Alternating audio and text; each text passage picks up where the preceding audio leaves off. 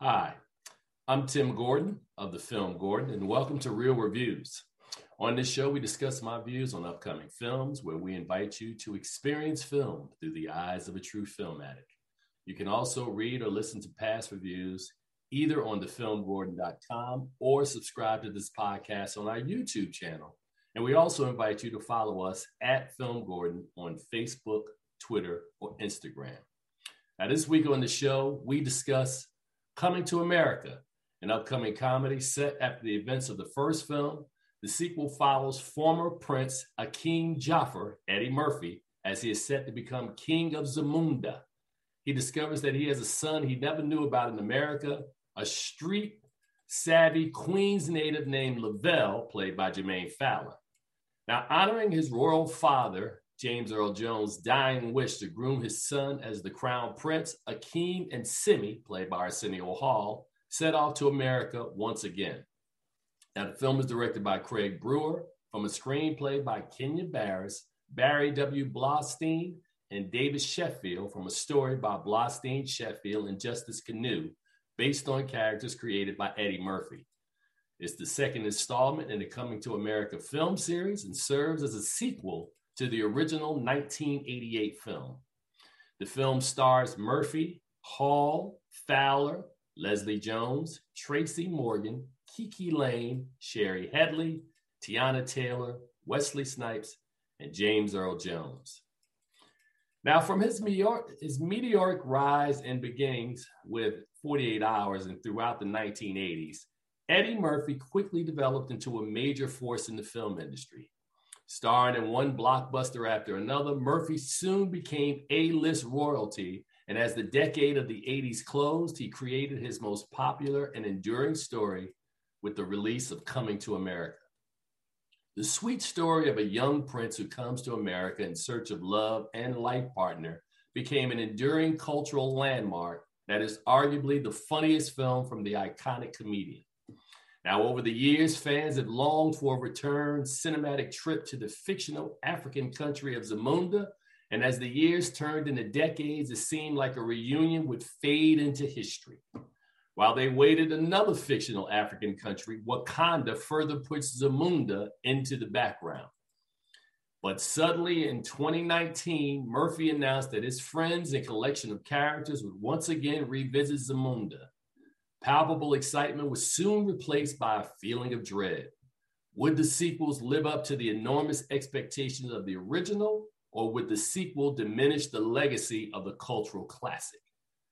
Now, many of the comedic bits that fans remember from the original film return in this continuation of the ZCU, the Zamunda Cinematic Universe. And in addition, many of the original cast members also return. And instead of opening with, it, with Akeem's 21st birthday, as the original did, the 30th wedding anniversary of Akeem and Lisa serves as the film's kickoff. Now, as Akeem ponders his eventual rule as the king, he receives a visit from a rival ruler, General Aziz, played by Wesley Snipes, who threatens to overthrow his kingdom due to the fact that he has not sired a male heir, as well as Akeem spurning his sister Imani, Vanessa Bell Calloway, for Lisa. Now, even though the crown prince has three daughters, including his oldest, Princess Meeka, played by Layne, who is more than capable of ruling, General Aziz senses weakness. Later, Akeem is summoned by his ailing father, King Jaffe Joffer, James Earl Jones, who informs him that his time is short and his final request is a star studded pre departure celebration. Now, in addition, he also informs Akeem that he has an illegitimate son from his initial trip to America and request that Akeem bring the boy back to Zamunda and groom him as his heir. Before you can say sexual chocolate, Akeem and Semmi are on their way back to America.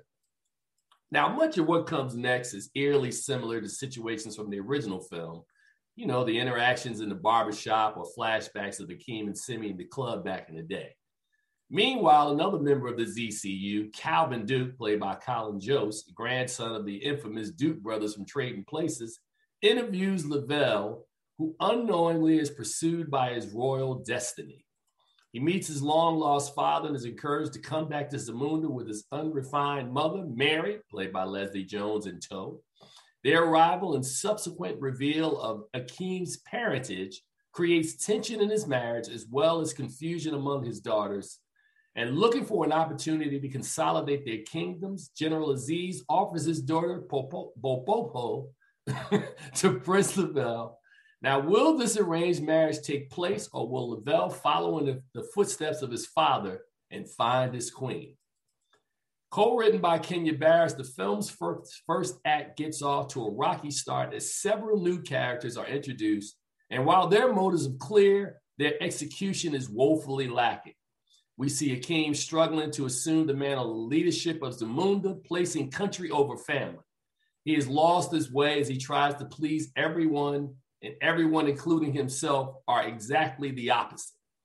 Barris's screenplay picks up the pace beginning in the second act, finding his footing as Prince Lavelle stops trying to be a native Zamundian and with the assistance of his buck wild Uncle Reem, Tracy Morgan, he brings some much needed Queen swag to the stuffy African nation.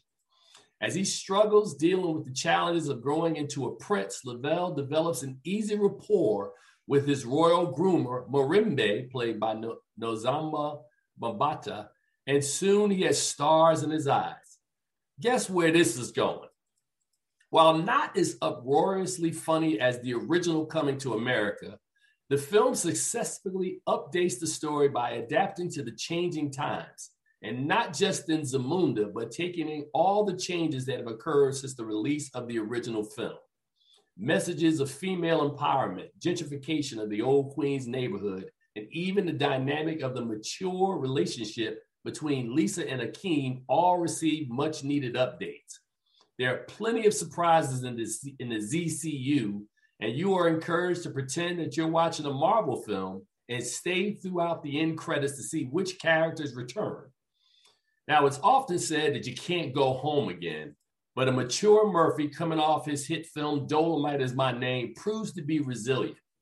Now, while the film does not offer as many laughs as the original, Zamunda appears to be in great hands and hopefully we won't have to wait another three decades for a return trip to the second coolest fictional African country on film.